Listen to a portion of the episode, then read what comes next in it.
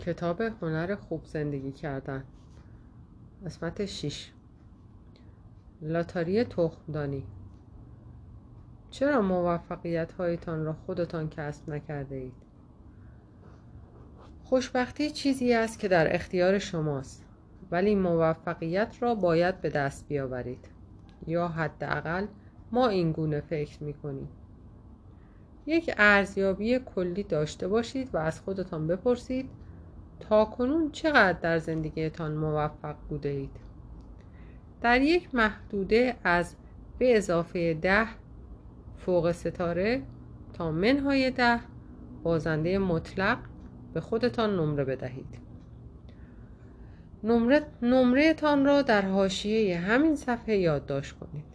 سپس از خودتان سوال بعدی را بپرسید. چقدر از این موفقیت را می توان به عملکرد خودتان تلاشتان یا توانی که مصرف کرده اید نسبت داد. به عبارت دیگر چقدر از این موفقیت واقعا حاصل تلاش خودتان است و چقدر به شانس یا عوامل خارج از اختیارتان بستگی دارد. درصد این دو مورد را هم یادداشت کنید. حدس می‌زنم نزدیک به 60 درصد را به موفقیت های خودتان و 40 درصد را به عوامل خارج از کنترلتان نسبت داده اید. حداقل این پاسخی است که اکثر مردم به من می‌دهند. حالا می‌خواهم آزمایشی را که از وارن بافت یاد گرفتم انجام دهید. دو قلوهای همسانی را در رحم مادرشون تصور کنید که هر دو به یک اندازه باهوش و شاداب هستند. یک قول چراغ جادو به آنها می‌گوید یکی از شماها قرار است در آمریکا متولد شود و دیگری در بنگلادش. و هر کدام که در بنگلادش متولد شود لازم نیست هیچ مالیاتی پرداخت کند. حاضری چند درصد از درآمدتان را پیشنهاد دهید تا آن کودک متولد آمریکا باشید؟ بافت اینجا درباره لاتاری تخمدانی صحبت می کند شما البته می توانید بریتانیا، آلمان یا هر کشور توسعه, یافته دیگری را جایگزین آمریکا کنید. جوابتان چه خواهد بود؟ اکثر افرادی که از آنها این سوال را پرسیدم پاسخشان 80 درصد است. پاسخ من هم همین است. به عبارت دیگر ما حاضریم از بخش عمده ای از درآمدمان صرف نظر کنیم تا در کشور مطلوبمان رشد کنیم. این واقعیت که محل تولد تا این اندازه برای من ارزش دارد نشان دهنده تاثیر آن بر موفقیت ما است. لاتاری تخمدانی تنها به کشور زادگاه شما محدود نمی شود. شما فقط در یک کشور به خصوص به دنیا نیامده اید بلکه در یک محله با کد پستی به خصوص و در خانواده به خصوص به دنیا آمده اید. هیچ کدام از اینها در اختیارتان نیست. ارزش ها عادات رفتاری و اصولی به شما آموخته شده که می تواند در امور روزمره زندگی به شما کمک کند یا به آن آسیب بزند و مجددا تمام اینها خارج از اختیار شماست. به یک نظام آموزشی وارد می شوید و تحت نظر معلمانی قرار می گیرید که نقشی در انتخابشان نداشته اید. بیمار می شوید ضربات نیزوار سرنوشت سر... ضربات نیزوار سرنوشت به شما صدمه خواهد زد. یا از آنها جان, جان سالم به در می‌برید. اما مطلقا مسئول هیچ یک از این اتفاقات نیستید. در موقعیت هایی قرار می‌گیرید و تصمیم هایی می‌گیرید. اما بر چه اساس؟ شاید کتابی خوانده اید که زندگیتان را تغییر داده. اما چگونه اسم آن کتاب به گوشتان خورده؟ شاید بگویید کسی را ملاقات کرده اید که فرصتهایی در اختیارتان گذاشته و بدون او به چنین جایگاهی نمی رسیدید بابت این آشنایی باید از چه کسی تشکر کرد؟ با وجود درگیری های گاه و بیگاهتان با دست تقدیر باید بپذیرید که به طرز خارق العاده ایش خوششانس هستید.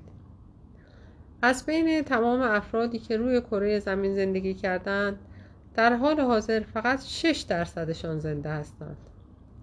به بیان دیگر 6 درصد از مردمی که از 300 هزار سال پیش یعنی از زمان پیدایش هومو ساپینس ها تا امروز به دنیا آمدند هم اکنون در قید حیاتند. بسیار محتمل بود که آنها در عصر دیگری متولد شوند. در واقع احتمال آن 94 درصد است. خودتان را برده ای در امپراتوری روم گیشایی در زمان سلطنت مینگ یا سقایی در مصر باستان تصور کنید. در آن شرایط چه تعدادی از استعدادهای ذاتی شما از ارزش قابل توجهی برخوردار می بودند من و همسرم دو قلوهای غیر همسان داریم. آن یکی که چهل ثانیه بزرگتر است موی بلوند و چشمهای آبی دارد و دیگری مویش مشکی است و چشمهایش تیره. به رغم تمام تلاشی که کردیم تا هر دو مثل هم بار بیایند شخصیتهایشان کاملا متفاوت است. یکیشان همیشه خوش اخلاق و صمیمی است و با دیگران گرم می‌گیرد. دومی خیلی سخت با بقیه میجوشد ولی به طرز خارق در هر کاری که از دستانش استفاده می کند مهارت دارد و از بد به, بد بد به تولد هم همین گونه بوده است. اختلاط تصادفی ژنهای من و همسرم دو انسان کاملا جدید درست کرده است. به همین ترتیب ژن شما هم ترکیب همزمان ژنهای والدینتان است که آنها هم به نوبه خود ترکیب همزمان ژنهای پدر بزرگ و مادر بزرگتان هستند و الی آخر. در دوران سلطنت لویی چهاردهم که به پادشاه خورشید معروف بود حدودا چهار هزار نفر زندگی می‌کردند که در ترکیب ژنتیکی کنونی شما نقش داشتند. شما نواده تمام آنها هستید. آیا هیچ یک از این چهار هزار نفر را شما استخدام کرده بودید؟ خیر. دفعه بعد که از کاخ ورسای بازدید می‌کنید به این موضوع فکر کنید. هر چه که هستید مدیون ژنهایتان و محیطی است که طرح اصلی ژنتیکیتان در آن شکل گرفته. حتی سطح هوشی شما هم عمدتا توسط ژنهایتان تعیین می شود اگر درونگرا هستید یا برونگرا آزاد اندیش هستید یا عصبی قابل اعتماد هستید یا بی ارزه همگی طبق همین قاعده تعیین می شوند اگر اعتقاد دارید که موفقیتتان به خاطر کار و تلاش بیوقفهتان سرسختی سماجتتان و شب بیداری های زیادتان است لزوما اشتباه نمی کنید همه آنچه که به آن افتخار می کنید حاصل اراده ای است که به واسطه برایند ژنها و محیط اطرافتان به شما رسیده است.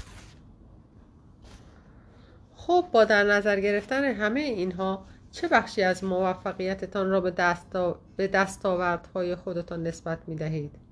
درست است. پاسخ منطقی صفر درصد است. موفقیت شما ریشه در عواملی دارد که شما به هیچ عنوان اختیاری روی آنها ندارید. در واقع موفقیت هایتان را به دست نیاورده اید دو نتیجه. اول متواضع باشید. به خصوص اگر انسان موفقی هستید. هرچه موفق تر باشید کمتر باید آن را در بوق و کرنا کنید. بوق و کرنا کنید. تواضع این روزها از مد افتاده و ما هیچ چیزی را بیشتر از خود نمایی در شبکه های اجتماعی دوست نداریم. خودتان را مهار کنید. منظورم تواضع کاذب نیست بلکه فروتنی واقعی. نکته اینجاست که کسانی که مدام خودشان را تحسین می کنند حتی اگر این کار را در خفا انجام دهند دچار توهم شدند غرور نه تنها بیفایده است بلکه از اساس نیز بیمورد است. رهایی از غرور سنگ بنای یک زندگی خوب است. هر روز به خودتان یادآوری کنید هر چه که هستید هر چه که دارید و هر کاری که انجامش در توان شماست تنها حاصل تصادف محض است. برای کسانی از بین ما که خوش شانس بودند یعنی برای من و شما قدردانی تنها واکنش درخور است. یک اثر جانبی لذت بخشش هم این است که افراد قدر افراد قدردان به وضوح انسانهای شادتری هستند. نکته دوم. با کمال میل و بدون اکراه بخشی از موفقیت را بخشی که خودتان به دست نیاورده اید. به افرادی ببخشید که از ژنهای اشتباهی در خانواده های اشتباهی و در مناطقی با کد پستی های اشتباهی متولد شدند این عمل نه تنها سخاوتمندانه نیست بلکه عقل سلیم نیز این چنین حکم می کند کمک های مالی و مالیات ها صرفا مسائل مالی نیستند بیش از هرچه آنها مسائل اخلاقی هستند. توهم درون نگری احساسات را جدی بگیرید اما نه احساسات خودتان را. الان چه چیزهایی را می توانید ببینید؟ چه اشیایی جلوی شما هستند؟ سعی کنید به دقیق, به دقیق ترین شکل ممکن آنها را توصیف کنید. قبل از اینکه به خواندن ادامه بدهید یک دقیقه برای این وقت بگذارید. یک سوال دیگر. الان چه حسی دارید؟ متوجه چه احساساتی در خودتان می‌شوید؟ سعی کنید به دقیق ترین شکل ممکن آنها را توصیف کنید. قبل از اینکه به خواندن ادامه بدهید یک دقیقه برای این کار وقت بگذارید. در مورد اول مطمئنم که پاسخهایتان بسیار دقیق بودند. شما صفحه ای از یک کتاب را می‌بینید و همچنین حروف سیاه که روی یک پس زمینه سفید هستند. شاید سرتان را بالا گرفتید و به نگاهتان اجازه دادید که اتاق را برانداز کند.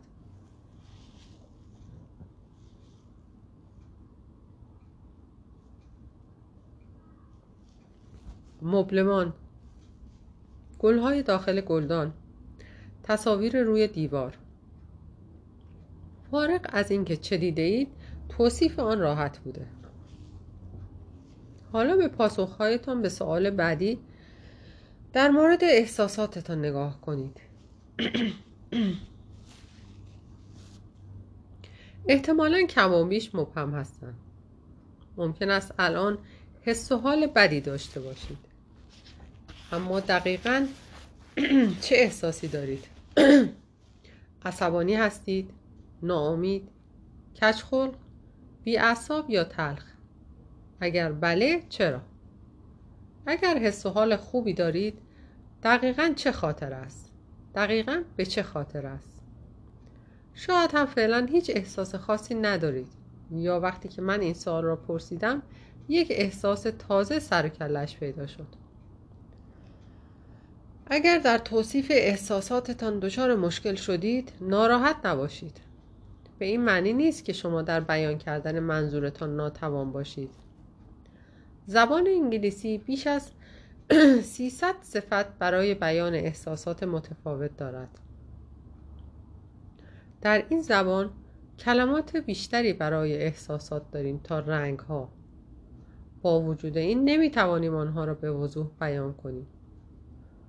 استاد دانشگاه استنفورد اریک شویتز گبل متوجه این ناتوانی شده است. در اون نگری به تجربه های خداگاه جاری خداگاه جاری نه کم خطاست و نه قابل اعتماد. در اون نگری به تجربه های خداگاه جاری نه کم خطاست و نه قابل اعتماد. بلکه عملی اشتباه غیر قابل اطمینان و گمراه کننده است. برداشت های ما نه فقط احتمالا بلکه شدیدن و عمیقا اشتباه هستند. گمان نمی کنم که در این مورد تنها من بی اطلاع باشم بلکه بیشتر ما چنین هستیم. زندگی خیلی آسان می بود اگر تمام دنیا دائما و مسررانه از ما نمی‌خواست که قلبمان را دنبال کنیم. به احساساتتان اعتماد کنید. به صدای درونتان گوش بدهید. توصیه من اصلا درگیر این قضایا نشوید. اجازه ندهید که احساساتتان قطب نمای شما باشد.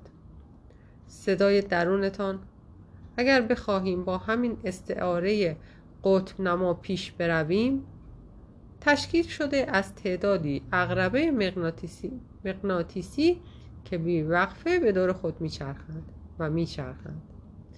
آیا حاضرید با چنین قطب نمایی راهی اقیانوس شوید؟ دقیقا درست متوجه شدید. پس برای جهت یابی در زندگیتان هم از آن استفاده نکنید. با درون نگری به زندگی خوب نخواهید رسید. روانشناسان به آن توهم درون نگری می‌گویند.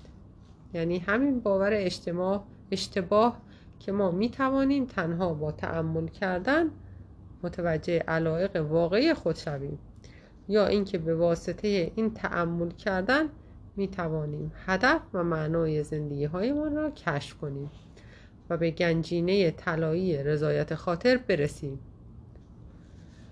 حقیقت آن است که اگر در اعماق جنگل از قلبتان پیروی کنید یک تعبیر شاعرانه متداول برای توصیف منظره درون ما. حتما ناامیدانه گم خواهید شد. در نهایت هم ناچار خواهید شد که با حس و حالهای متفاوت افکار جست و گریخته و احساسات زودگذر کلنجار بروید.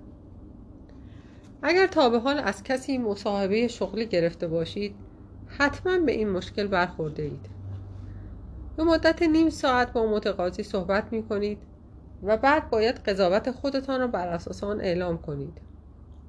تحقیقات نشان داده که چنین مصاحبه هایی به درد نمی‌خورند و بهتر است که سابقه کاری متقاضی را بررسی کنید. منطقی هم هست هرچه باشد کدام یک گویاترند؟ سی دقیقه گفتگوی مختصر یا مجموع دستاوردهای سی ساله. در اون نگری چیزی نیست جز مصاحبه شغلی با خودتان و شدیدا غیر قابل اتکاست آنچه باید مشغول کاویدن آن شوید گذشته شماست. چه اتفاقاتی در زندگیتان به تناوب تکرار می شود شواهد را مطالعه کنید. نه تفسیر را که بعدا از آن داشته اید شواهد را مطالعه کنید. نه تفسیری را که بعدا از آن داشته اید اما پس چرا درون نگری تا این اندازه غیر قابل اعتماد است؟ به دو دلیل. اول اینکه اگر به صدای درونتان به طور پیوسته و با دقت تر از همیشه گوش کنید ژنهای شما به نسل بعدی منتقل نخواهد شد. از دیدگاه تکاملی بسیار حیاتی تر است که بتوانیم احساسات دیگران را بخوانیم. این مایه دلگرمی است چرا که ما مشخصا در این کار ماهرتر هستیم. این یعنی در عمل مطمئن ترین گزینه شما این خواهد بود که از دوست یا شریک زندگیتان بپرسید که چه در سرتان میگذرد. او قاضی منصفتری خواهد بود. دومین دلیل برای اینکه درون نگری تا, تا این حد غیر قابل اعتماد است این این است که مردم هیچ چیز را به اندازه این دوست ندارند که خودشان مرجع مطلق باشند. هر زمانی که تصمیم می‌گیریم به این فکر کنیم که در عمق وجودمان چه میگذرد کسی در آن حوالی نیست که با گفته ما مخالفت کند. این شاید لذت بخش باشد. اما چندان کارساز نیست. چرا که هیچ ساز و کاری برای اصلاحش وجود ندارد. از آنجا که احساسات ما تا این حد غیر قابل اتکا هستند یک قاعده سرانگشتی خوب این است که آنها را کمتر جدی بگیریم. به ویژه احساسات منفی را. فیلسوف های یونانی, یونانی به این توانایی در نادیده گرفتن مسائل آتاراکسیا می گفتند عبارتی به معنای آسودگی. آرامش ذهن خونسردی معنینه و تسلط به نفس. یک استاد آتاراکسیا آرامش خودش را به رغم ضربات سرنوشت حفظ خواهد کرد. یک سطح بالاتر از آن آپاتیا است یعنی قلع و قمع کامل احساس که یونانیان باستان برای رسیدن به آن هم تلاش می‌کردند. هم آتاراکسیا و هم آپاتیا ایدئال هایی هستند که دستیابی به آنها عملا ناممکن است. اما نگران نباشید. از شما نمی‌خواهم که آنها را امتحان کنید. با وجود این باور دارم که لازم است به رابطه خود با صداهای درونمان شکل جدیدی بدهیم.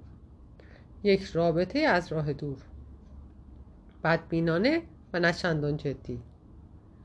به طور مثال من با احساساتم طوری رفتار می کنم که انگار متعلق به من نیستند. از جای دیگری آمدند من را ملاقات می کنند و بعد هم به سر جایشان برمیگردند. اگر بخواهم آن را به صورت استعاری بیان کنم من خودم را به شکل یک بازار وسیع و سرپوشیده می‌بینم. که در آن پرنده هایی از گونه های گوناگون از این نقطه به آن نقطه میپرند. گاهی صرفا از وسط بازارچه به این طرف و آن طرف پر می‌زنند. گاهی کمی بیشتر مینشینند و گاهی هم چیزی را به زمین میاندازند. اما دیر یا زود همشان خواهند رفت. بعضی را بیشتر دوست دارم بعضی را کمتر. اما از زمانی که چنین تصوری را در ذهنم خلق کردم دیگر هیچ وقت احساساتم مالک من نبودند من هم حس نمی کنم که مالک آنها هستم. از حضور از حضور برخی از این مهمان ها خوشحال نمی شوم اما آنقدرها هم من را به هم نمی ریزن. درست مثل پرندگان داخل بازار سرپوشیده. آنها را نادیده می گیرم یا دست کم از فاصله دور تماشایشان می کنم. استعاره پرندگان را می شود بیش از این هم بست داد. اگر به هر یک از احساساتتان گونه ای از پرندگان را اختصاص دهید می توانید با آنها بیشتر سرگرم شوید. حسادت در تخیل من یک گنجشک کوچک سبز است. در حال جیک جیک کردن. استراب یک توکا است. مشغول بال زدن. و همینطور تا آخر. خودتان دیگر متوجه کلیت آن شده اید. احتمالا طبق تجربه متوجه این موضوع شده اید که اگر سعی کنید احساسات منفی را با نیروی اراده سرکوب کنید صرفا آنها را قوی تر می کنید با وجود, با وجود این اگر بتوانید یک راه ملایم و بیتنش برای مواجهه با آنها بیابید حتی اگر به آرامش مطلق نرسید که هیچ کس نمی‌رسد به درجه مشخصی از آرامش دست خواهید یافت. اگر آن استعاره پرنده ها به مذاقتان خوش نیامد احساساتتان را به شکل یک کودک نوپا تصور کنید. با تحت فشار گذاشتن او کاری از پیش نخواهید برد. اما اگر با او رفتاری توأم با بازی داشته باشید معجزه خواهد کرد. باید اعتراف کرد که بعضی از احساسات به خصوص تأسف به حال خود نگرانی و حسادت آنچنان زهرآلودند که روی کرده بازیگوشانه در موردشان کفایت نخواهد کرد. آنها نیازمند راهبردهای شناختی دیگری هستند که در فصلهای بعد به آنها خواهیم پرداخت. اساسا اما این پیام به قوت خود باقی است. به احساساتتان اعتماد نکنید. وقتی در حال خوردن همبرگر هستید اشاره به محتویات آن ساندویچ برایتان راحت تر است تا احساسی که از خوردن آن دارید. پس احساس دیگران را بسیار جدی بگیرید اما احساس خودتان را نه. اجازه بدهید در وجودتان به این طرف و آن طرف پرواز کنند هرچه باشد آنها میآیند و می‌روند. دقیقا هر طور که دلشان بخواهد زندگی می‌کنند.